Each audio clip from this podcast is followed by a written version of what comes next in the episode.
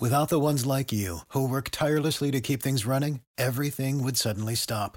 Hospitals, factories, schools, and power plants, they all depend on you. No matter the weather, emergency, or time of day, you're the ones who get it done. At Grainger, we're here for you, with professional-grade industrial supplies.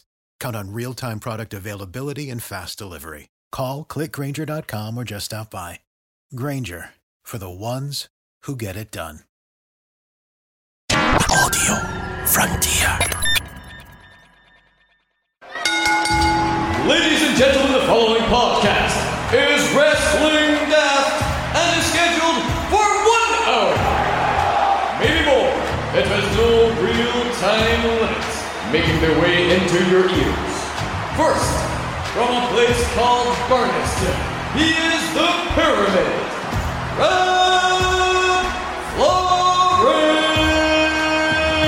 It's going to be the funniest show ever because I'm all about the comedy and the money. Baby. How much you going to pay? And his partner, the top end of Stevenson. From Mexico City to Beef Community Centre, I've got stories that are going to blow your mind.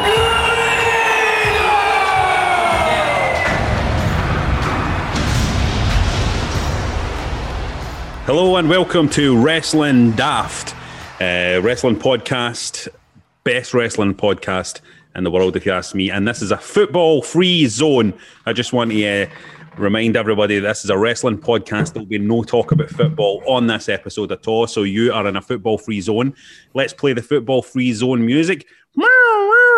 Football-free. We're in a football-free zone, and Grado is in the room. Grado, how you doing? Don't mention football. How you doing, my man? Chappionis. So how you doing, my man? You all right? Did you? How was it doing George Square at the weekend? I'm going to get this all weekend, I swear to God. You're looking for some fireworks? I've got some fireworks left if you want to buy some. Or that, pal. Did you get your wally out in the street and all that? That was me. Because they were doing that, weren't they? The Rangers fans were getting their wally out and all that. I don't know. First time that boy's had his wally out in fucking 10 years. Yeah, it, you know what I mean? Is that what you took for that weekend? That guy's wally. So I can think about. It's really all I can think about. I was thinking, am I going to bury or am I going to put over that guy's wally? I was thinking I'm going to bury his wally. I think. If you're that guy, if you're out there and you hear this, please get in touch. We'd like to bury your willy live on the show. Get him on the run-in. Get in touch with that. Come on the run-in and the scud, and we'll put over your willy. I'll put Grado over your willy. And we'll see what happens. So, this is Wrestling Daft, wrestling podcast. Have you been watching any wrestling, or have you been just all football? No, I watched... So, the AEW pay-per-view, I watched some of that. Didn't enjoy it, if I'm being honest with you. I didn't see the problem is I woke up and I saw that bit at the end, the fucking the explosion, and I tried to watch. Like, see, here's my problem. Even before that wrestling match starts, right? See an exploding death match or whatever it is, right? Mm-hmm. It's not the same in a beautiful, nice arena with a nice crisp ring, all clean looking. If you want. A deaf, exploding, fucking whatever match should be in an old, fusty, smelly bastard hall.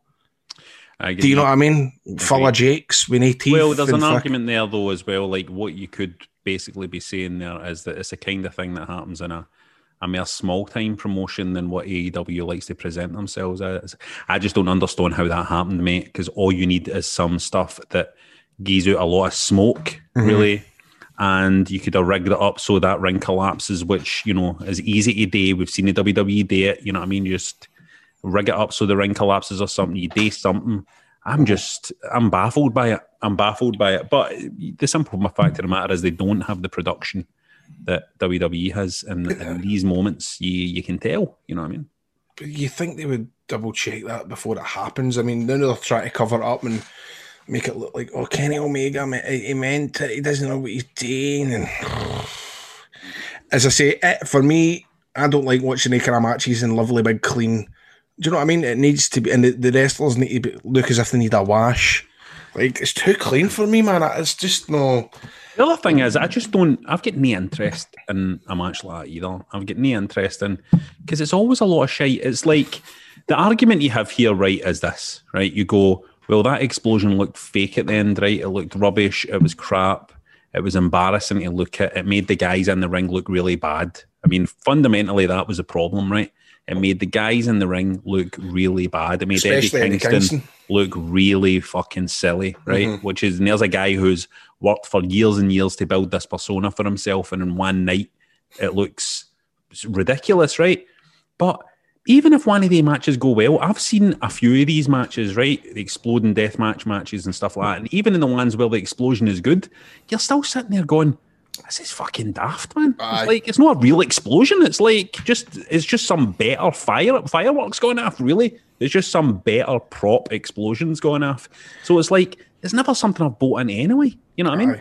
I'd much rather just see somebody, a guy a leathering, which looks real, than watch a guy kidding on he's getting blown up by something. It was, I mean, no harm to them, but it was a graft watching that show. And literally, what everything's tag team and six-man and multi-man, and there's never just a straight-up one-on-one match. And when it comes to one-on-one matches, it's shit that you're no interested in. Like, the Matt Hardy and Adam Page stuff, just the winner gets the first quarter's endings and all that. I don't know, I couldn't invest in that. The six-man ladder match, I feel as if they put that on every week. It's just, it's frustrating. Well, I'm not going to do this. I'm not going to do this because I guess it's difficult to do a wrestling show, right? And I'm just going to put this out to Tony Khan. Tony Khan listens to our show on a regular basis. And, you know, I'm working from home, obviously, but I'd be happy to fling ideas in. You know, you talk to my agent and I'll fling some ideas in about booking and stuff. I'm not saying that there's anything wrong with the booking, but just some creative ideas I'd like to fling in. You know, and you're putting that proposal out to Tony. Tony, if you're listening, I am prepared to sign on the dotted line. I'm prepared to come to America and I will sing that fucking song ringside as loud as fucking possible every week. I will be the best wrestling kiddo and fan at ringside for Jericho's entrance. I could do that better than anybody else on that roster. You should I would be brilliant at that. You should be in AEW. I should be on creative. And I'll never get on creative in WWE. You know, I just kind of feel like I'm not going to get that shot. I'm never going to move over there or anything like that. But I feel like Tony Khan understands the thing about long distance, staying business long distance. And so I'm saying, Tony, I'm here. Grado's here. He's ready to wrestle. Put that pint down, Grado. He's ready to wrestle. And Tony Khan watching this and you're fucking down in a pint while I'm saying you're ready to go. Grado's ready to go. I'm ready to do creative. I think you've got a very, very talented roster there. You get fresh ideas. I just want to come in there and just you know, pitch some ideas in. Let's see what the punters are saying. Let's see if anybody else wants to work for Tony Khan this week. Jamie says it's exactly a year ago since we got to take Liera to the wrestling. What does this mean, John? I think it's maybe probably somebody's daughter. His daughter. Yeah. Right. Okay. We need a wee bit more details for the listeners than that, right? So you have to do research and find out. Target Wrestling in Carlisle it was to see the post-Panto season slimline Grado wrestling. I wonder if he's kept that slimline look during lockdown. Are you kidding me on? This year. No, Grado was a year ago, round about the now, he was very slim. And nobody liked it. Everybody said you're too thin. Bob said that he's like, nah, it's just no you. And it's heartbreaking. I was at the lightest I've ever been in my life. I got down to something like 13 stone 12, and I'm too embarrassed to tell you what I weigh now. It's that bad. But why not just be we'll just be open about it? I'm out 18 stone. It's not that bad. Listen, you're a wrestler. I know, man. I'm not a sound man. There's wrestlers out there, by the way, they know who are like, hey, I'm 12 stone 2. And I'm like, you're fucking 12 stone 2 and you're a wrestler. You go and put my call centre. I just thought it would be like, oh man, a couple of weeks after, no wrestling for I'll be glad a wee break. A couple of weekends after, all wrestling, cool. And then it's like next year, and I've got beards and all that, and I'm fat as fuck, and I'm always stinking and all that. You know what I mean? I'm always needing to clean my arse all the time, and then just fucking deodorant doesn't last 12 hours now; it only lasts 6. I feel as if my breath's always barking. Like I'm just a shell. I'm a shell of my former self. But look at this fucking state of me. But did you feel happy when you were that light? I fucking loved it. Did you actually love it? Oh, I loved it, mate. I felt gorgeous. Loved it. You'll be back. You'll be back there if you want to be there. I don't have one pair of pants that doesn't have the gooch ripped out it, but I'm too lazy. Anyway, let's move on. Right. Ian says he's still loving Wrestling Daft with Bobby the Brain Florence, Grado Monsoon, and John Mongo McAnally. What? If you haven't, I like Mongo McMichaels. If you haven't listened to it yet, why the fuck not? He says. And thanks to Daniel for pointing out that Matt Striker now presents a reality show where the winner gets to have a baby with a girl. Why is this not being talked about? What? A baby with what girl? What is this reality show? Yeah, he sent a clip of it. I'm trying to see if I can find the clip of this reality show that Matt Striker now hosts. You get to have a baby with the girl. A baby with a girl. Labour of Love reality series. Oh my goodness. That's the one. Right, okay. I wonder Matt Striker. What do you make of Matt Striker? Just anybody that doesn't know Matt Striker as well, he's a commentator, isn't he? Well, there was 2 Matt Strikers. One of them had the unibrow that wrestled for Ring of Honor. He had the Y in his name, and he was an amazing wrestler. Matt Striker, I only met him once or twice. He was booked at What Culture as a commentator. He actually commentated me in El Ligero at Motherwell Civic Centre. It's mental to think that What Culture would do that, would bring your commentators to fucking commentate on a show in Motherwell. But that was a big money mark endeavour, wasn't it? Mm-hmm.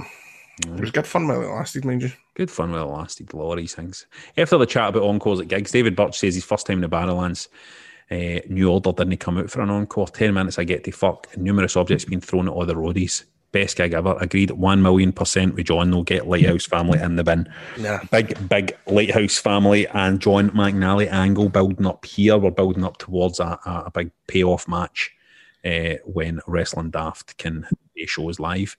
Martin Indoors adds to this, enjoying Wrestling Daft's discussion of the weird kidology of gig encores where everybody knows the band are kidding on their way and it's just agreed we'll all go through the motions. Are there any other non-wrestling examples of kayfabe?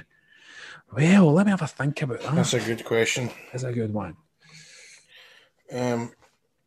Non-wrestling examples of kayfabe. Something like that, where they go, right, the gig's done away, but they're kidding on and everybody knows they're kidding on. Trying to think. We should throw this out to the audience for next week. Aye, we need that some... Could get... Aye, that... some ideas there. We need some ideas. I mean, aye. I mean, we've done the whole soap stars and turning heel and turning face and... But that's a good one. That I think our listeners would come up with good stuff. That's good stuff. That's good for next week. One of the biggest, of course, non-wrestling examples of kayfabe there is Santa Claus. Yes. Santa Claus. Well, Tooth Fairy. Putting the cookies and the carrot and all that out, the biscuits and the wee drink and the carrot out for Santa at night. That's massively kayfabe, done all that. Anyway, mail request for Grado to sing wrestling themes. John says Grado should sing Mark Henry's theme Sexual Chocolate in this week's show. Do you know the lyrics to that, Grado? Okay. I'll just double check the lyrics. Just having a check for the lyrics. This is what I admire about Grado. He is a professional. Anybody that's worked with him will know this, whether it's a sitcom he does, whether it's a radio show he does, or a panel he does. He's a professional. He brings great scrutiny to everything he does. Grado. It's sexual, baby. Ooh. Right, I want to give it you all to you. Yeah, right on. I'm right here for you. So sexual, baby. Oh, sexual. I know. And I'll tell you why, baby. Baby, it's time. You know, I don't know that, man. You don't even know the tune. I don't know. Is there any tune to it? I can't think. It's sexual, baby. Ah, and I want to get it on. And sexual chocolate. What did I say? Right, sexual, baby. Ah, and I want to get it on right for you. Right on.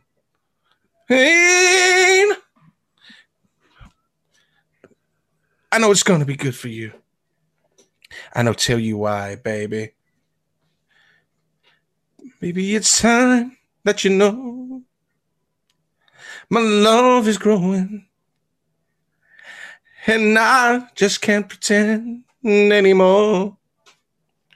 Because my love is showing.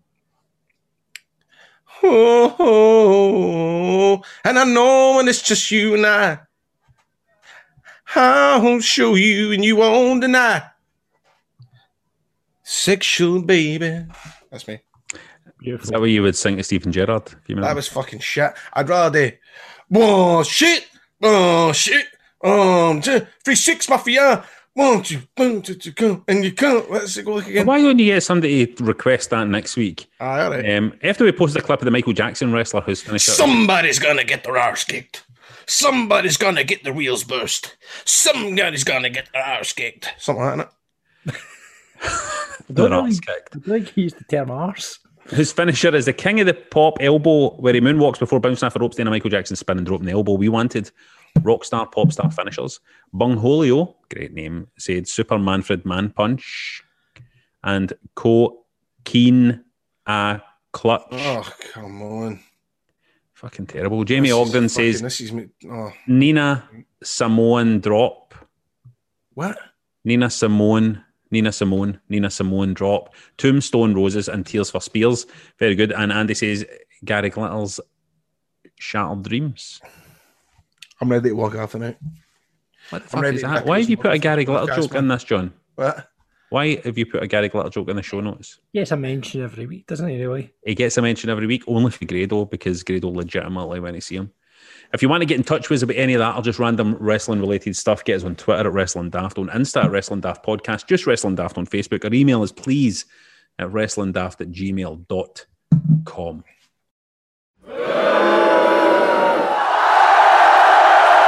Every week we like to separate the good for the bad, the Alex Beresfords from the Piers Morgans. That was a work. Topical. Well, I was going to mention that earlier with the key. That was a work. It was a work. And is he going to come back? Piers Morgan's going to come back at one point. He'll go to that new channel, that mad new channel that's setting up. Andrew Neil. Andrew Neil thing. All right, well... by the way, I had then so who would replace him? Right, they need a controversial guy. They're all talking about it being Jeremy Clarkson, right? Mm-hmm. What about this fair left fielder? What did he say? A left fielder thing? Imagine they brought back Jeremy Kyle. Oh, you know, nah. I don't see that happening. Who do you think they'll bring on? I don't know. I want Richard Madeley. I don't know. I think it'll be somebody new or somebody we don't expect. Anyway, what are you burying and what are you putting over, Grado? Oh, I don't know, because I mean, I'm going to put over. Well, if I'm going to put over anybody, it's got to be MJF. The guy's shit hot. He's brilliant. He's the only decent guy I think that I'm enjoying right now watching wrestling. I love it. AEW, I said, we said at the start of the show, I just can't get into it. The cinematic matches, although I heard that one was actually pretty no too bad. The Sting one. Aye. Well, you seem a bit underwhelmed, mate.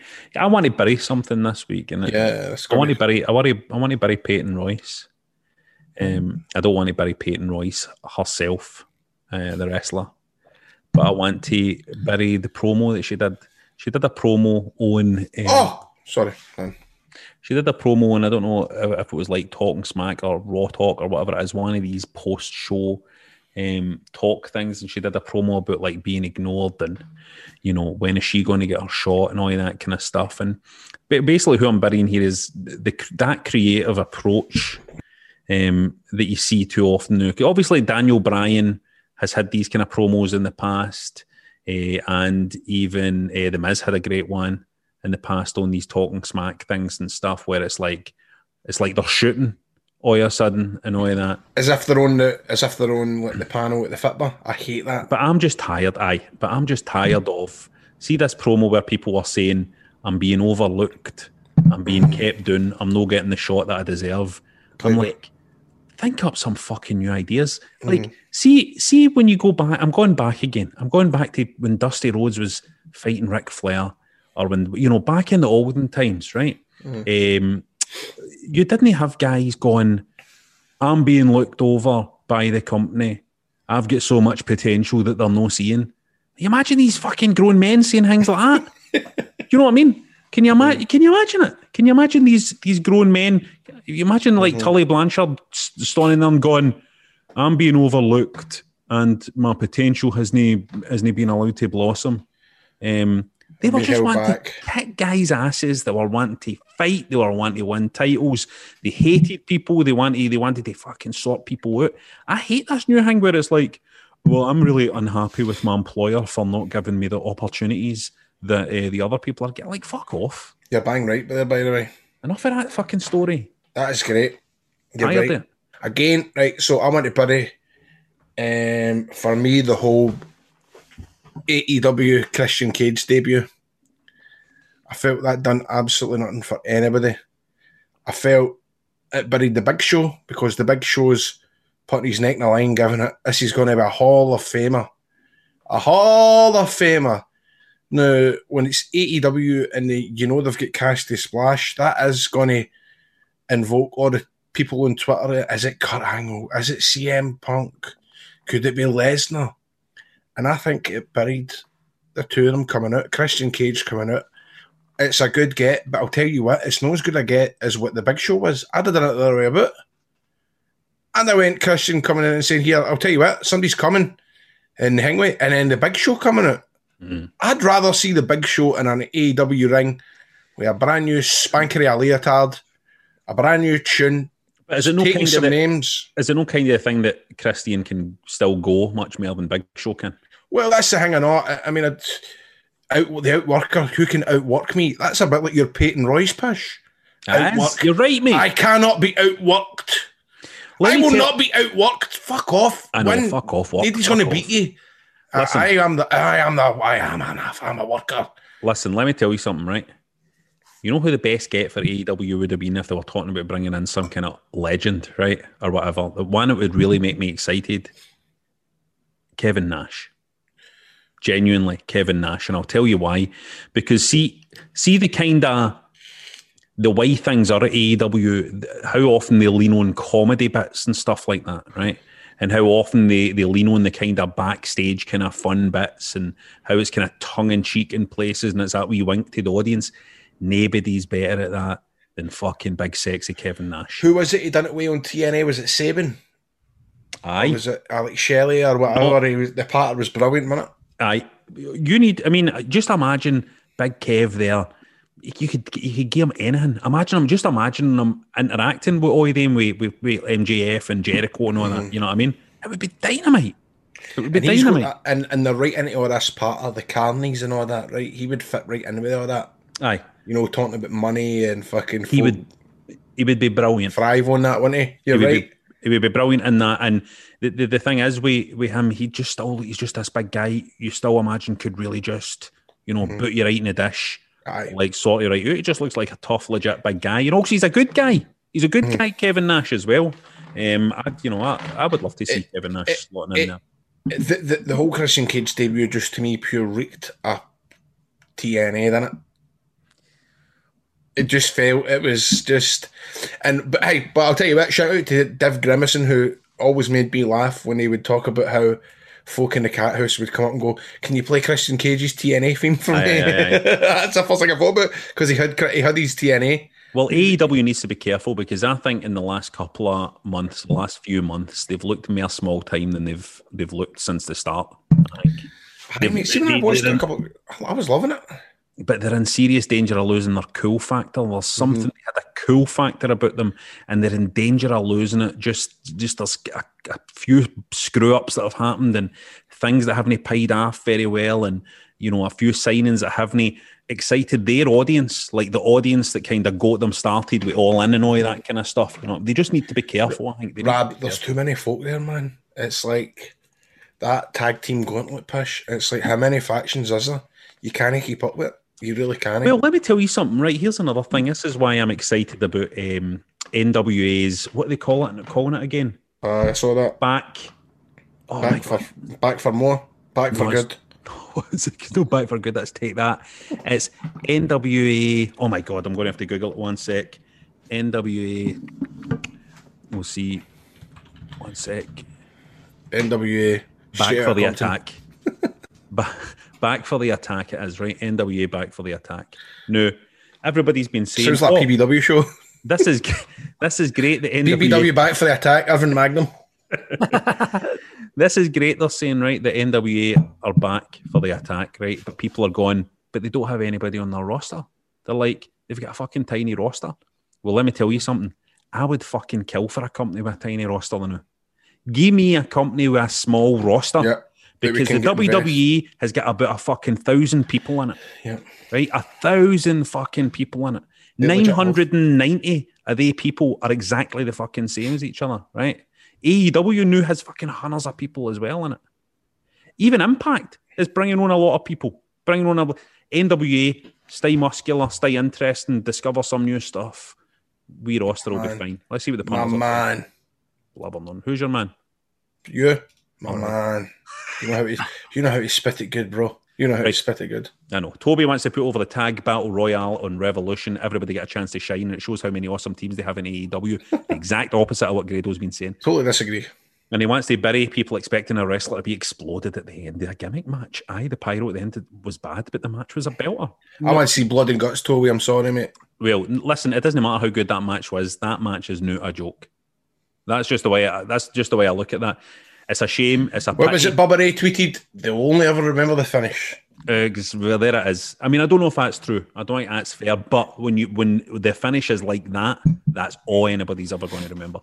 Ben wants to put over Sheamus and Drew working together and Christian signing for AEW, and he wants to bury the explosion, which made Eddie Kingston look like a fanny.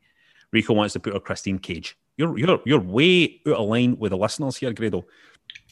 I'm no wrong, but... Rico says Christine smashes it out of the park every time he gets an opportunity and doesn't ever suffer being overhyped. Potential meetings with MJF, Kenny Omega, Ricky Starr, Brian Cage, Hangman Page, Dark Order and the likes. It's exciting. No, Rico. Listen, no, it's no that... Listen, that you're getting the wrong end of the stick if you think it's a bad idea that he's in AEW. It's no that. It's just when you G the guy up as a Hall of Famer, man, he's no kicked a ball in a couple of years. Do you know what I mean? He literally, I mean, fair play. He got that payday at the Royal Rumble. He come back there, got the pop. That looks cool. That looks cool. I don't know. He will be great. He is a great wrestler. He's a great worker, right? But aye, cool man. Sorry, it is. Doesn't excite you. It's not exciting you. And Rico again is burying the obvious one, the end of that Moxley Omega match. I'm not sure anybody thought Moxley and Eddie Kingston would actually be blown to smithereens, but there's no escaping the fact that Sparkler's gone off at the end was a bit underwhelming. AEW will move past it though. Shit happens. Let's all move on. Watch more wrestling. Andrew says everybody else is probably burying it too. But hold on a second. Can you imagine WWE done it and it would done that? Everybody would be going, I'm fucking buying it. I'm never watching it again. It's one lot of shite. Aye, exactly. But we'll talk about that in a minute. Everybody else is probably burying it too, but that ending to such a hyped-up match was boffin, says Andrew. The entire AEW pay-per-view was awful. Cinematic match was good, but move on, you've got crowd. And he wants to put our Bully Ray's tweet, quoting Big Vince, the only thing they remember is the finish, just like Grado says. Daniel's putting out Moxley and Kingston's promo trying to explain away the ending of Revolution. Did you see that? Was this last night when I was sitting drinking? Yeah. I can't go that either, I'm sorry. Didn't it work for me? I can't go that either. Honestly, I mean, I love Eddie Kingston and all that, but I can't go... See, the problem when I watch AEW backstage promos and all that, I've totally got a cheek. I definitely have, because I look back at some of that stuff and I go, calm down, but it's the overacting it all. It's the having the... Ken all that, looking about and going, oh, hello. Ken, it's never... It feels as if there's nobody there to go, sit still. And, you know, all these wee things, even when you watch... In-ring promos, the best two guys for in-ring promos are the, what do you call them, the LAX, because they stun there. But you watch everybody else and you go, they go, and nobody can see me doing this because of a podcast, but yep. Look at the overacting in the background. Everybody's trying to get themselves over in a fucking backstage promo when they're not talking. It's like, stun still. Do you know what it reminds me? It reminds me of folk on the X Factor. And at the end, and that's sure, that's same difference. And if you want same difference, phone 0888, and they're suddenly they're going like that with a phone. Call, vote for me, yep. Give us a call. That's exactly what that is. Ladies, you tell them to chill out. Do you think, you know, like looking back at it now, you know, you've went into acting, Two Doors Down, Scott Squad and all that. Do you think if you go back, you would change stuff? Oh, 100%. I learned so much about acting when, because I've told you, when I done River City, I thought it was, oh, I'm loud. I'm going to be brilliant in River City. Lines, fuck me, I was brilliant. And, the nativity play back in the day, I've got this, no bother, and, you know, you read the line, and I say this all the time, you know, say the lines, hi, darling, you fancy watching a rom-com tonight? You know, instead of going, you fancy watching a rom-com tonight, I was, hiya, darling, you fancy a rom-com tonight, hen? I'd love to be able to go back and change that. It was Johnny Watson, it was like that. Just take it down a notch. And it, you know what I mean? You can't ask yourself, Rob. You're a good actor, but you know what I mean? Everything's just play it real. It's no acting. Hey, yeah. Do you know? And I cringe when I go back and look at some of this stuff. Although there's a place for that. There's a place for that, I know. There is a place for that. But no, and a promo and they just everything's getting on their fucking neck. All that. I wanted talk a wee bit about this Eddie Kingston and John Moxley promo that they did that a lot of AEW fans are saying. They saved it. I mean, no, they didn't save it. I don't know what that promo was. The two of them were kind of drunk and hang me, right, like, you know, acting cool and that, like sitting there hitting out with our stuff. The fucking promo that we should have seen after that. Now, Eddie Kingston was telling the story in this promo where he was kind of drunk with John Moxley, that what had happened was he went in to save John Moxley, lay in topium, and he blacked out because of the stuff that had went on in his past. It took him back there, and he blacked out. The anxiety's all pulled in, and he blacked out, right? He blacked out. PTSD. Now, that's fine, right? I like that. But it's the way they performed it and put it out. Eddie Kingston should have been like, I blacked out, call me a coward if you want and all that, but you don't know, you haven't lived my life and all that kind of stuff, right? I shot myself. Eddie Kingston should have been fucking raging. Eddie Kingston should have been like, the world is laughing at me. That's what that promo should have been about. It shouldn't have been him being like, I'm fine with the fact everybody thinks I look like an idiot. And I think, why should fucking Eddie Kingston, with everything we know about Eddie Kingston, be happy with the fact that everybody is fucking laughing at him? He should have been on their own fire. He should have been marching in, looking for Kenny Omega. He should have been looking for fucking whoever set up the pyro. He should have been looking for him. He says, you made me look like a fucking idiot. He should have been on rampage on that episode. And instead, he's sitting with his mate having a drink, going like a black toot. So if call me a coward if you want, like he doesn't care. I don't believe fucking Eddie Kingston doesn't care. I don't get what that was. Well, give him a fortnight. I become man. I'm kidding on. I'm totally kidding on.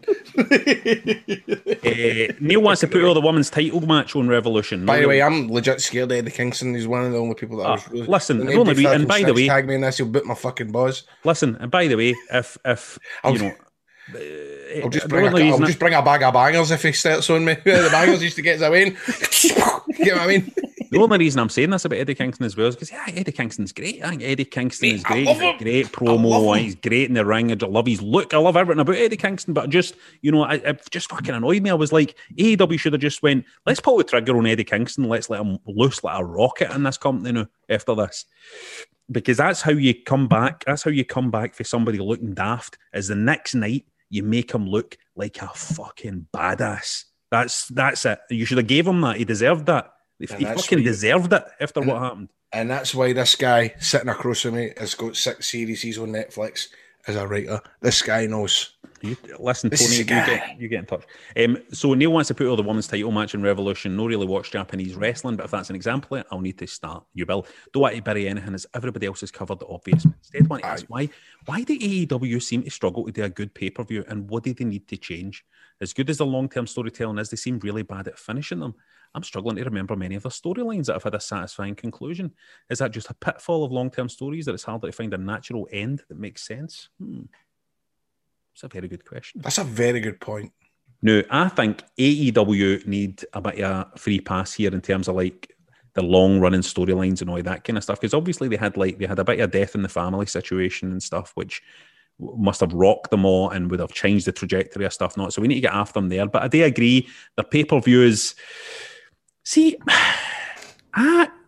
do you not feel that the pay-per-views have lost a bit of sparkle ever since the focus has kind of moved off of Cody? Wow, you just took the words right with my mouth.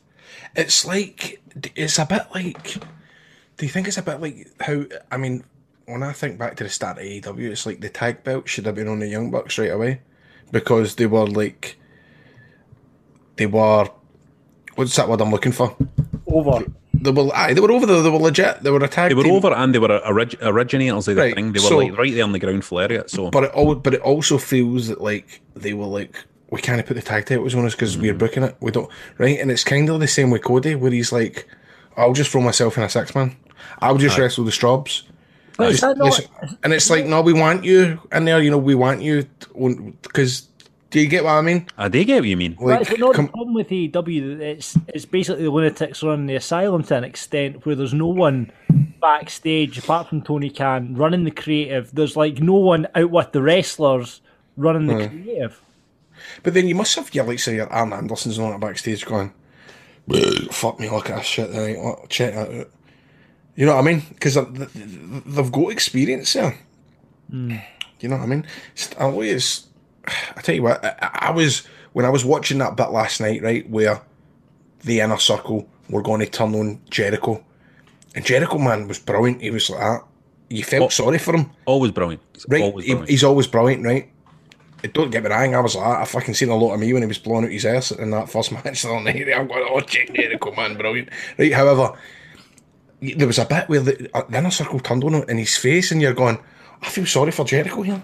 And at that point, I'm going, wow, fucking get that, turn him face. And I know he's a great heel. I know he is, but there's something there in that. I know because he's hilarious. See the start before the match the other night in the pay-per-view match. I can't remember what he was doing. I think he took the tag belts off, and he's going, and he had his big smile, and it was dead funny. It was dead funny. I don't know, there was just I don't know, maybe I'm talking shit, Rab, but there was just a wee part of me where I thought this could be good if they did turn in a circle, and Jericho is out there, and then he gets a baby face, it's something coming, and the two of them take on the Inner Circle, and I thought that would be brilliant. Aye. Yeah, it didn't happen. And then it became two heel factions fighting one another, and you're like, well, what? Two heel factions? Do you know what I mean? What's too much eating here? Dream Queen 28, I feel bad now, say, wants to put all the Drew and Sheamus match in Raw. That was a main event worth their WrestleMania, and wants to put our Peyton Royce's promo on Raw Talk. What do you make that thing with? What do you call him? Social boy, I told you so. Social boy, I told you so. And Randy Orton. I don't know. I don't know what's happening there. I don't know why Randy Orton's getting. I don't know. I know. Don't know what's going on. Maybe Randy Orton's seen some of this Bad Bunny buzz and he's like, I want a rapper to fight as well. Mm.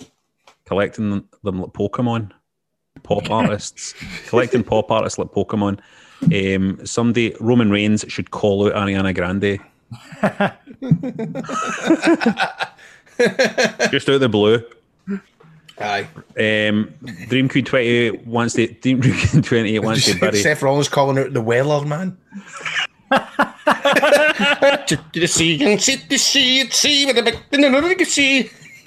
Queen 28 wants to bury the segment between Shane and Braun on Raw. Shane's promo confused me a little bit. I feel like they don't know what to do with Braun Strowman, do they? And Braun Shelley wants to put on last week's show. Shout out to Toll. That story had me greeting. The road story set me off again. Joey Janela versus Ricochet and Page. SmackDown, Dynamite, and NXT entertained me in the past week. Bury. I'll let everybody else do the burying. John wants to put over Christian at AEW. Guys still get matches left in him. Grado doesn't know what he's talking about. Also Drew and Sheamus. Guys knocked fuck out each other. That's what pals can do. When pals get in the ring, you always see Grado and Sha when they're in the ring, by the way. It is strong style. And he wants to bury Rab saying Red Hot Chili Peppers are overrated. Shocking. But the new stuff is not the best, to be honest. The new stuff, it means everything after the first album. Kev wants to put over Sheamus. He looked really good since coming back. And he wants to bury Miro. Oh. He's a good wrestler, but his gimmick isn't packaged as a Bulgarian brute. Might not have been his choice, but it worked. Tell you what, it looked good, but did you see the match with Chuck Taylor and that? No, I didn't see it. Right. Oh, come on, man. I mean, I hate doing this because it's like, He was like, dressed up as Zangief from Street Fighter, wasn't he? Right, I know that's all you. I know that's all your game on that computer name. I know he's into his Twitch and fucking Mortal Kombat and all that push, right? But there was legit Rab. He looked fucking brilliant in that match the other night. I know you love him, so you would like. He was just battering the two of them. But what frustrates me, and I hate doing this, but like, so you've got this grudge thing with Chuck Taylor and Orange Cassidy, and there's been. I've not been following it, but I'm mad. It's been going on for pretty well. It's a pretty big grudge in it, and I just find a day like, see the tapping him. Cassidy done the kick in the shins, kind of slow motion kicks to the shins, and I'm like, mate, drop that for one night. And I know you've got to do your best bits and stuff like that, but it's like any time we're in ICW. Obviously, I done my comedy stuff, but if there's somebody that's been battering me for the past 3 months, I'm not going to go in there and start tickling his oxlers at the test of strength. Do you know what I mean? I'm not doing that during that match. It's like, drop that for one night. And I just, do you know what I mean? Sorry, I'm going dead Jim Cornette here, but it's... No. It was frustrating. That's what we want. Because he was murdering them, and I'm going, all he needs to do is murder them, and they get one big comeback, and it'd be fucking superb. There's no need to put the gaga in there. Keep it simple. Mick wants to bury speculation of two Hall of Fames this year. Is smelling. No fans. Nobody really cares about the Hall of Fame either. Too long. Too many people. And when I say poor, everybody calling Soldier Boy a minge. He says. I mean, what the fuck? And who's Andy says, and I love this one. This has been the best one we've ever had. Andy says, I'd like to bury all the nasty heels and put over all the friendly baby faces, please. No. Listener of the week. Could that be Andy Red? Listener of the week. That's listener of the week. It's listener of the week. It's listener of the week. It's the part of the show where we invite you, the listeners, to do a run-in. Ask Grado where he was on Sunday the 8th of March, George Square, or ask me what is my favourite Resident Evil game, Resident Evil 4. This week we welcome the one and only Eddie, the only Eddie that matters in the wrestling business. Not Eddie Kingston, not Eddie Guerrero, not a... What other Eddies are there? Eddie... Guerrero? I've already said Guerrero. Eddie from TNA.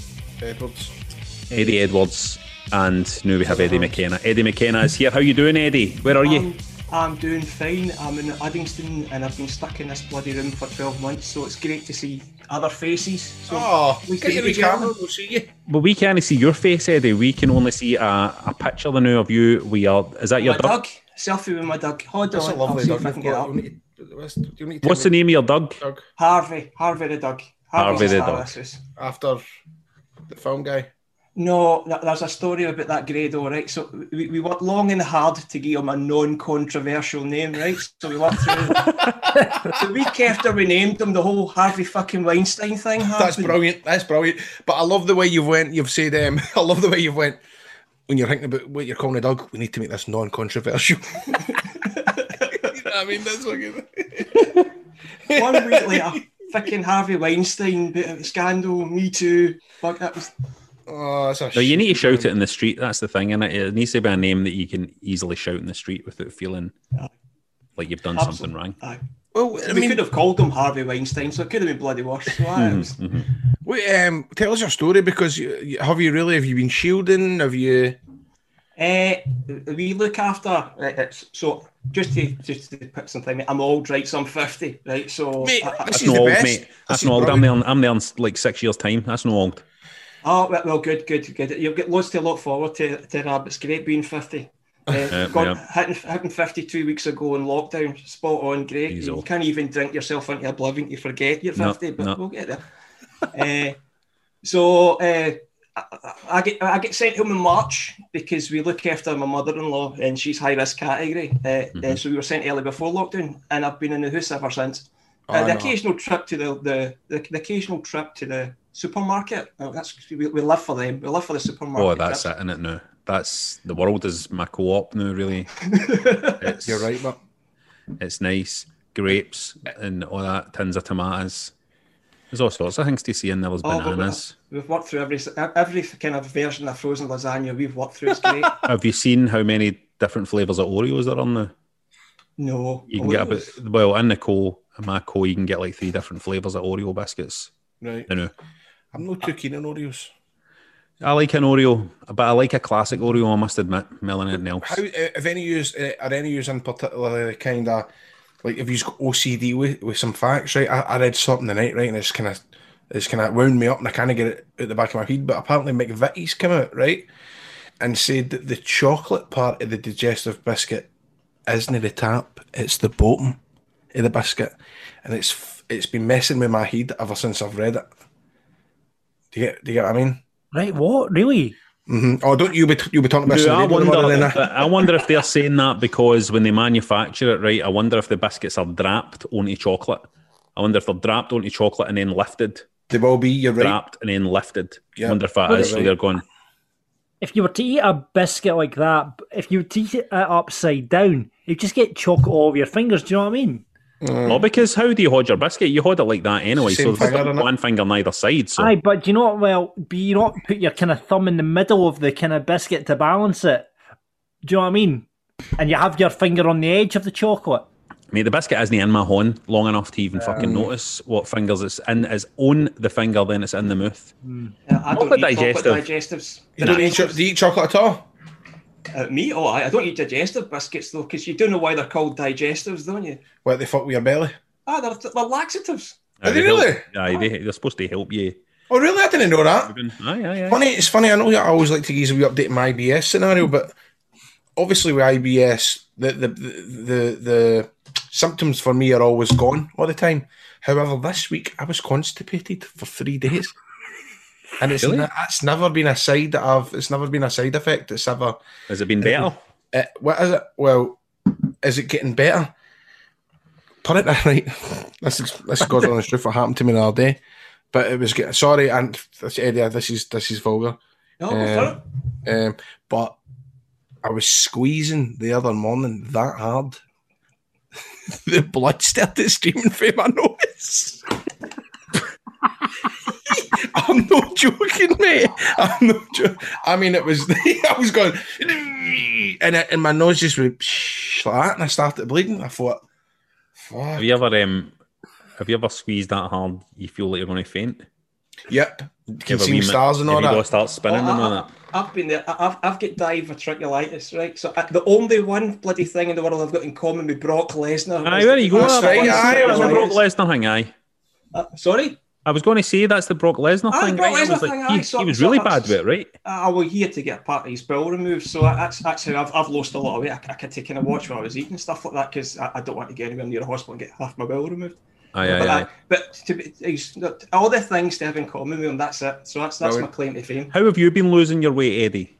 Particularly during lockdown, have you just been eating really sensibly? Because obviously lockdown, you're bored, you just want to eat, like just stuff your face kind of all the time. So what have you been doing? I just watch. I don't eat healthy, right? Far from it. But there's an app called God. I need to get my phone. It's called MyFitnessPal. Oh, it's MyFitnessPal, yep. And it's just I just try and keep within my calorie count. Track the calories. Try and keep within it, and you're all right. Eddie, have I ever seen you at a show? You have, yes. Right. You saw me at a show many years ago, and I don't know if you remember it. It was in Cumbernauld. In a school. No, it's Community Centre in Cumbernauld. SWA? That was, yes. And wow. You were fighting Jackie Polo. Wow. You were a main event with Jackie Polo. Wow, I remember that. You remember it? You don't know? Oh, I did remember it, aye. Because it was small, wasn't it? Really, really small. It was really small. The audience was pretty quiet as well. And it was me and my boy's pal there, and we are biggest Jackie Polo fans, right? Absolute Jackie Polo marks. Followed him, stopped the guy. He probably hates us. And at that show, we had our Jackie Polo signs up. Brilliant. He came, ripped them up. I do remember this. I remember this. Scrunched them up and used them as a basketball in this community centre. Brilliant. You're doing a spot where you've got Jackie on the ropes and you bring him out and he's dazed and he's confused and you're dragging him all around the audience and the kids are all booing at him. Chopping him. Kids are chopping him. Then you go to us. And this is where I've maybe got to apologise. So you go to us, and my son says, "Come on, Jackie, you've got him in the ropes," and we're patting him in the back and trying to revive him. And you mumbled something under your breath Grado, and it was just if we did, we were naughty boys that type, apologise. It was, but I can't even. Well, mate, I'm a crab bam. People think I'm the nicest guy. I'm a piece of shit with stuff like that. I can't take that. You do know that I come out and see stuff like that and go, right, I don't like them, man. Why they? I'm the good guy. Like I'm the worst for that. What did I say under my breath? I don't know. My boy always thought it was that you said thank you, and I said no. I saw his face. He did not say thank you. That's funny, man. That's funny. I says, what on earth was thank you? But it was a great show, and God. It was like I said, we've been following Jackie for years, still. What's Jackie up to? Well, it's funny, I messaged him at the weekend because a lot of people don't know this. Jackie Polo was a physio at Murray Park for a wee while. Right. And Steve is the biggest fucking Celtic fan you'll ever meet in your life. And he walked away with Jimmy Bell. So you messaged him to wind them up? What? You messaged him to wind them up? I think I did. I think I said something like, do you know what? We've got to thank everybody throughout all the years, from the bottom to the top, for everybody. You know, I'm going... Thank you for being there during the dark times. Thank you so much, Jackie. Something like that. He kind of say stuff like that to him. But I remember he turned up at one of the SW shows with a big bag of Rangers trackies.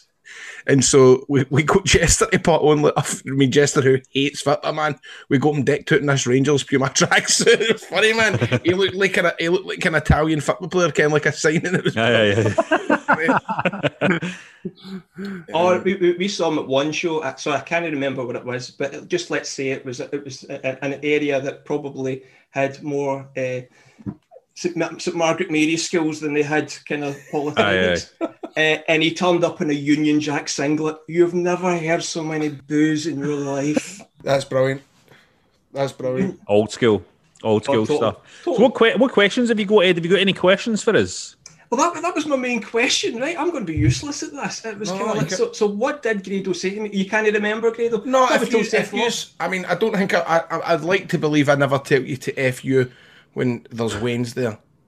You wouldn't do that. No, the big pavilion family bash thing. I wouldn't family do that. So, did you chop him? Thing. We didn't chop him. We patted him on the back and tried to revive him. Nah, definitely told you fucking. Wait, hold on now. How does patting somebody on the back revive them anyway?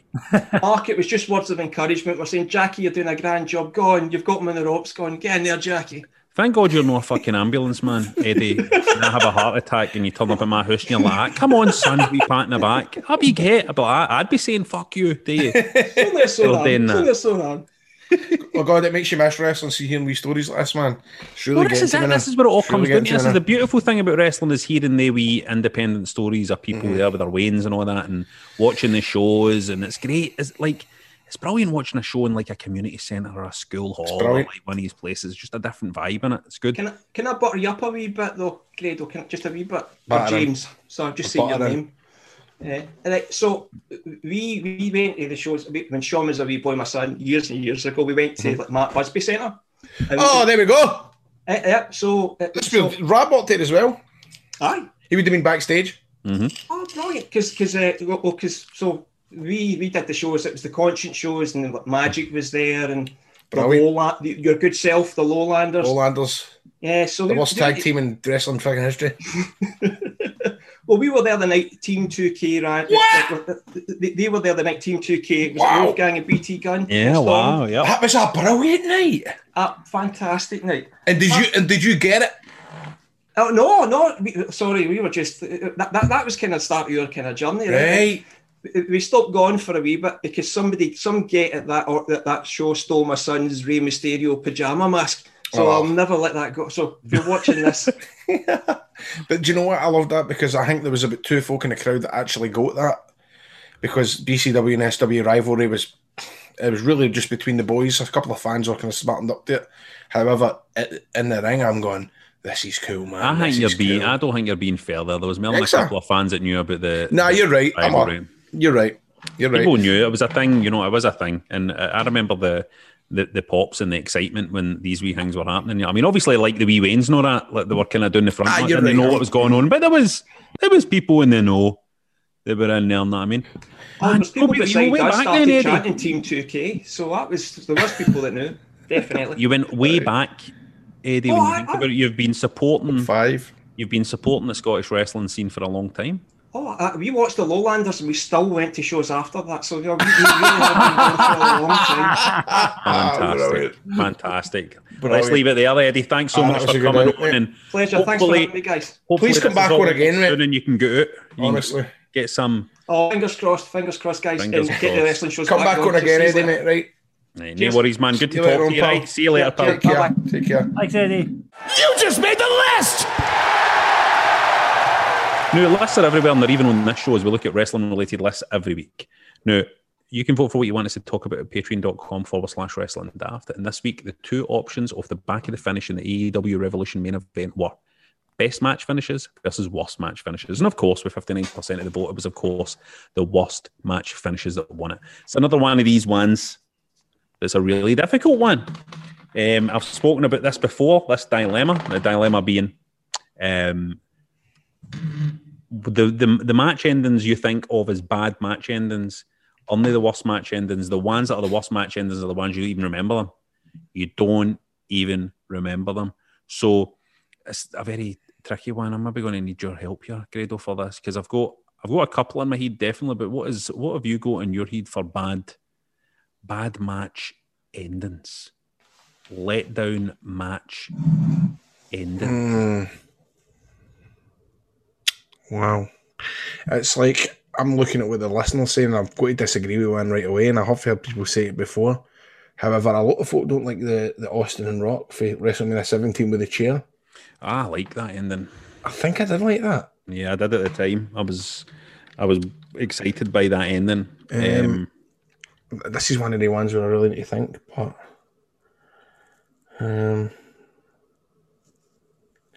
God... Well, let me tell you what I think might be the worst match ending, right? Now, do you remember John Moxley fought Bray Wyatt in the cage in WWE and a ghost came? Oh, yeah. The end of that match was a ghost. A ghost came. And there's no point making a list of like the worst wrestling matches ever because there's just one match on that list, and that match is the match where a ghost came at the end. There's no other match in the wrestling history where it was like, so what was the finish of that? What was the finish of the main event of the pay-per-view where a ghost came? That was the fucking ending, and that was the worst. That was the worst. Yeah, a pretty wild match. What happened? What happened with Hogan and Warrior in WCW? Was that not a bit? What happened about that again? Was there not something there? Am I getting that wrong? Or was it just a jobby match? I can't remember. Anyway, what was the thing?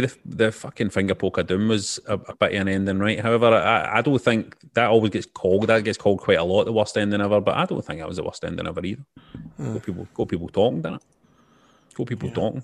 Let's see what people are saying. It's too hard, that, isn't it? It's very, very hard, man. I don't know why they keep voting for these ones. Karate Warrior 2 says Sting versus Hogan Starcade 97 is the ultimate and terrible finishes. Then you get Samoa Joe versus Nick Aldis. I'm not reading this. I won't read that. I'm not having it. Kev says Matt Hardy versus Edge at SummerSlam 2005 when Matt Hardy was quickly knocked out by the ring post after we'd been looking forward to them tearing chunks out of one another. See, that was an accident, though. Falcon says Yokozuna winning the Rumble by kicking out a Randy Savage's pin. Oh, that is a Chuck Taylor. I found him right out. Yeah, I mean, it's that cartoon, isn't it? Paul says Sheamus versus Cena at TLC 2009. This is a botch, though, right? Cena tries to superplex Sheamus through a table. Sheamus fell off a top rope. Cena goes through the table, ends up losing the match and title. Crud. See, botches I don't think they count. Sandy says Reigns versus Strowman at Hell in a Cell where Lesnar broke in, F5'd everybody and left, and then the ref stopped the match. I think that cell finish was worse than the Fiend and Rollins. Hey, do you know what was a bad finish to a match? It just fucking happened. It was that one where Kevin Owens was fighting Roman Reigns, and Roman Reigns was handcuffed to that fucking thing. Aye. And Heyman was trying to get that thing unlocked, and that excruciating fucking 5 minutes of like the ending no working. That was a bad ending. Alex says Austin versus Rock WrestleMania 17. Nah. DTBM says The Fiend versus Seth Rollins referee stoppage in a Hell in a Cell where there is allegedly no rules. As an argument there, Chris says WCW had loads, but Finger Point of Doom was the worst of the lot. Didn't watch a lot of WCW after that. Willie says Rey Mysterio versus Sabu at the second one night stand. Stupid wee annoying doctor cunt. Stoking it after one table spot about 3 minutes in. EC dub. And Jim says Grado versus Abyss. Monsters Ball. What was the finish of that match? Oh my god. I don't even remember now. What happened? I don't even remember now, right? I don't even remember. I think was it no meant to... Oh man, I don't even know. He must remember working out. But he called. I'm sure he called. Oh, was he just calling it out there, Abyss? Well, he called the choke slam. No, I get that. I rang. He called. So was it basically? Was he running the match? Was it Abyss? See, here's the crack with this match, right? Me and him rested on our laurels in terms of we had a match the year before in Bethlehem and we loved it, right? And all the boys loved it. And Abyss had it and he said, we'll just do the same match because nobody saw it. And I'm going, oh, my pal saw it. You know what I mean? Yeah. Right? And it's just like one day. And that day, Abyss was in charge. So this is, say, like a 10-match card. Abyss is the agent for the opener. He's the agent for the main event. The last thing on his mind is legit wrestling me. And so I'm thinking, right, okay. But he's the Monsters Ball guy. It's his match. Aye. And we literally had like 10 minutes before it. And he's like, what are we doing? And I was like, what are we doing? He's like, what do you want to do? And I was like, nothing. I'm like, man. And then it just was just right for the start, man. My pre-melt jeans were too tight. I couldn't fucking run in them. I got feet film because at one point he tried to choke Sammy for a table on the outside and I gave him the elbow and he went, oh, motherfucker. I'm going, are you all right? You know what I mean? I'm going, fuck's sake, calm down. Oh, motherfucker, that's stiff. Can't know that, can I? And then it just, for there, it was just like, oh, man. And then, fuck me. And then I can't even remember. Something happened. Was it he rang the bell and I kicked to it? Was it that? I can't remember. And then he calls a black hole slam, so I feed in for the black hole slam, but then he decides to go for the choke slam. Then he goes for it again, and then when he goes to give me the black hole slam, man, his fucking knees combust, and he just fucking would just land like a pile of shite in the ring, and I was like, oh, man. Oh, and then we get back and he's going, great match, dude. And I'm going, I don't know, man. EC3's gone, my mate, watch that. And he says it's the worst pay-per-view match he's ever seen in his life. There's no way it's the worst. And then I've told this before, and then at 3 o'clock in the morning, because Abyss loves looking up the sheets, he's like, he texts me going, you're right, dude, they hated it. I'm done. I'm retiring at lockdown next year. I'm retiring at lockdown next year, and I'm like, what? That's it, man. I'm retiring at lockdown. Oh my god! Beautiful. Is that the worst match finish you've ever been involved in, or have you had a worst match finish? Probably. It's probably been fucking stinkers when you're on like kind of shows down in England, but you don't really remember them. Nah, mate, what's the best match finish you've been involved in? Come on, tell us that again. I'll tell you what I did love was the fact that I always done my kind of funny pin, you know, the trip. Yeah. And like every match where the guy runs in and I turn in, go on my knees, and the guy takes the bump back, right? Mm-hmm. Well, I was like, I loved him when I done it to Johnny Ross for the finish. I fucking loved that because it was just kind of out of nowhere where he could be just batting the fuck at me, and then at the end he's gone for it, and then I just switch and go to two, and he takes the bump over, and I go 1, 2, 3. I love that because that was different. Aye. You know what I mean? You like that Johnny Moss and all that. You enjoyed that finish better than the finish we drew in the hydro. Well, aye, because I didn't want to beat him with a wee boot, but anyway. Did you not want to beat him with a wee boot? No, I don't know. No, I don't think I did. You like? I think I originally wanted to beat him. No, right, so although it was cut out, which I was raging at, and I felt Drew, I was like, we had another chunk of that match to go that he cut out, and he was like, when you go, man, time. I was like, mate, well, no one fucking Sky, you know what I mean? time. That's a professional, mate. You're right, it is. But I was meant to hit him with his Future Shock. Is it Future Shock, the double arm DVDT? Yeah, yeah. I was meant to hit him with that, and that plays in my mind because I think the place would have went nuts if I gave him that. Great, well, the fans were wanting to see the wee bit. I know, but you just... What are you talking about? I know. I wanted to see the fucking wee bit, obviously. I know, but I just wanted to hit him with that. What did they call it again? Future Shock DDT, you're Future right. Shock, I wanted to hit him with that. Whether he just... I mean, no doubt he probably went into business with himself and thought, I'm going under, I'm doing the job till I said it. I'm not taking my finish for him. So he probably... So... Aye, you're a piece of shit. No, mate. See all that stealing the, see all that taking the other guy's finisher and all that. That's all fucking PlayStation 2. Aye, but it's good fun, and I know that. Nah, it's all fucking. But that's what it's all about, mate. I fucking love all that. See, taking choke slams and all that. If you finish him, if I'm out the back door, I love it. But hold on, if you finish him with his move, you're putting his fucking move out. I don't mean that would be the finish. I wanted to date him. God rest my soul if I wanted to do that. Do you know what I mean? God rest your soul. Woo! So we have loads of gear, so you can wear a t-shirt while listening to the show. You're sitting there and you get your big nappy and you filled your nappy, you might as well change your nappy, you get your big t-shirt on and you're smoking on your bong, and you can wear it on merch. Designs include the markers here with a picture of the Wrestling Daft belt, Wrestling's Kid on, and the immortal quote for the immortal Hulk Hogan: "Good night, Hulkamaniacs and jabroni marks without a life that don't know it's a work. When you work a work and work yourself into a shoot marks on a t-shirt." Tell them about the classics, Grado. What the classic t-shirt line? Now, let me tell you about the classic line. We're talking, I'm going to take the bump for you, Chips, Cheese and Don on me, and Margaret Erafiend. And not only that, we've got hoodies, face masks, phone covers, trucker caps, bum bags and aprons. It's shop.spreadshirt.co.uk/WrestlingDaft. So, check out our range at shop.spreadshirt.co.uk/WrestlingDaft. Or you can check us out on the socials, Facebook page, Twitter, the full lot, at Wrestling Daft.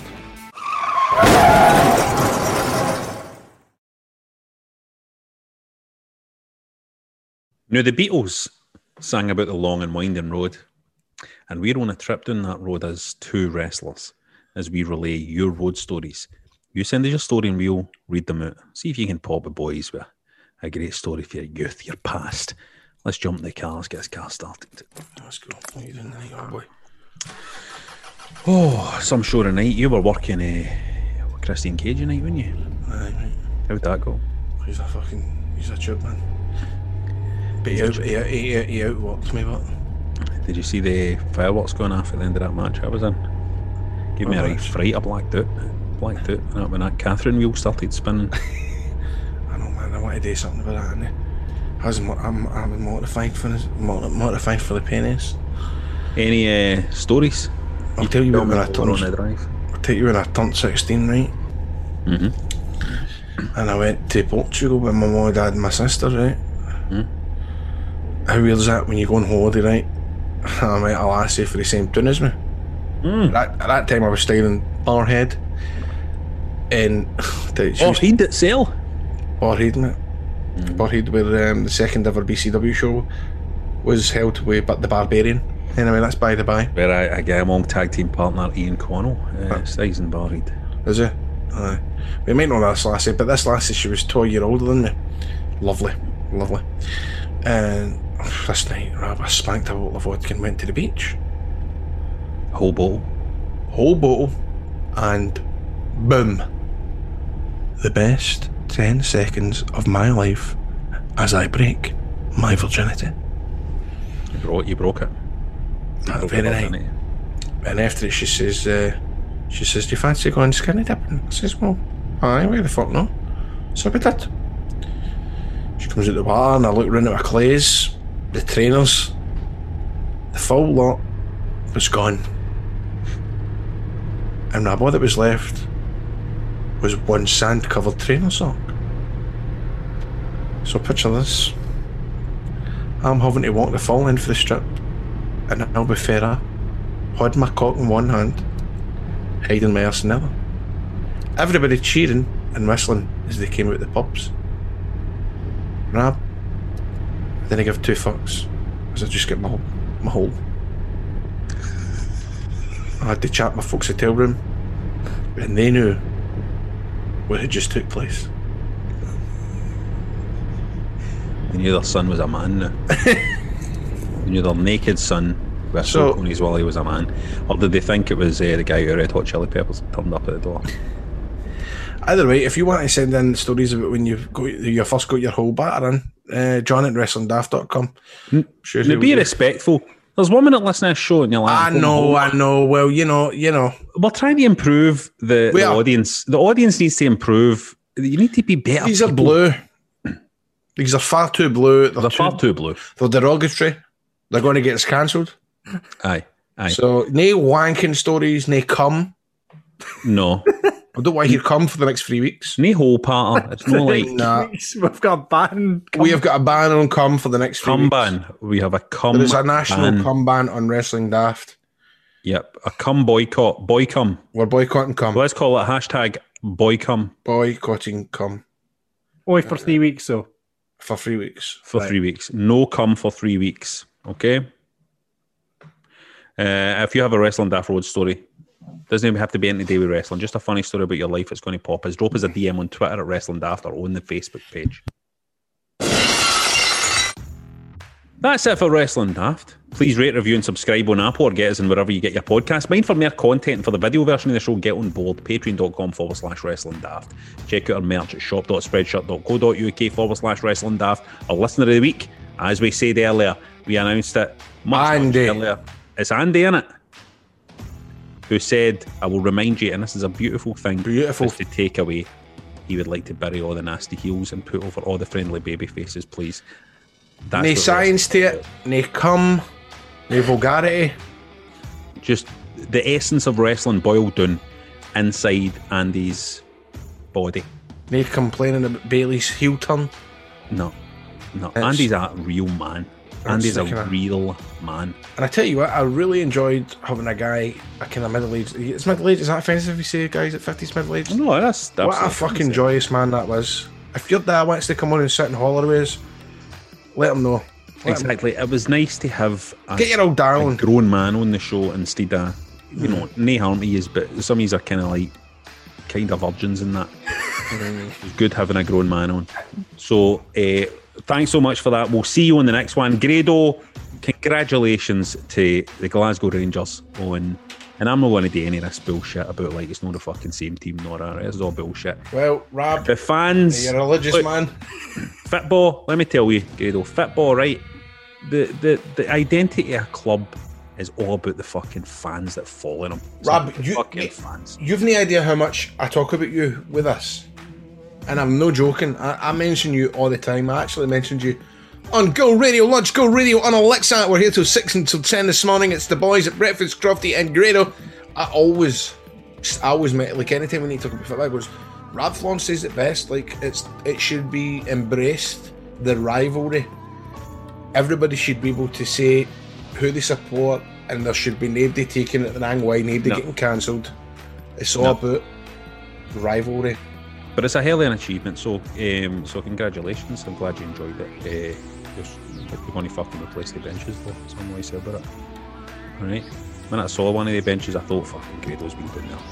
Grado's been doing the bouncy on that with his pals. Grado's been doing the bouncy on that with his pals. Oh, but of course Grado wasn't doing there. Of course he wasn't doing Grado's one of the good guys. Right. Anyway... Alright, it's your cell. It's your cell, Grade. Audio Frontier. Hello, it is Ryan, and I was on a flight the other day playing one of my favorite social spin slot games on ChumbaCasino.com. I looked over at the person sitting next to me, and you know what they were doing? They were also playing Chumba Casino. Coincidence? I think not. Everybody's loving having fun with it. Chumba Casino is home to hundreds of casino-style games that you can play for free anytime, anywhere, even at 30,000 feet. So sign up now at ChumbaCasino.com to claim your free welcome bonus. That's ChumbaCasino.com and live the Chumba life. No purchase necessary. VGW. Void where prohibited by law. See terms and conditions. 18+. Hello, it is Ryan, and we could all use an extra bright spot in our day, couldn't we? Just to make up for things like sitting in traffic, doing the dishes, counting your steps, you know, all the mundane stuff. That is why I'm such a big fan of Chumba Casino. Chumba Casino has all your favorite social casino-style games that you can play for free anytime, anywhere with daily bonuses. That should brighten your day a little. Actually, a lot. So sign up now at ChumbaCasino.com. That's ChumbaCasino.com. No purchase necessary. VGW Group. Void where prohibited by law. See terms and conditions. 18+.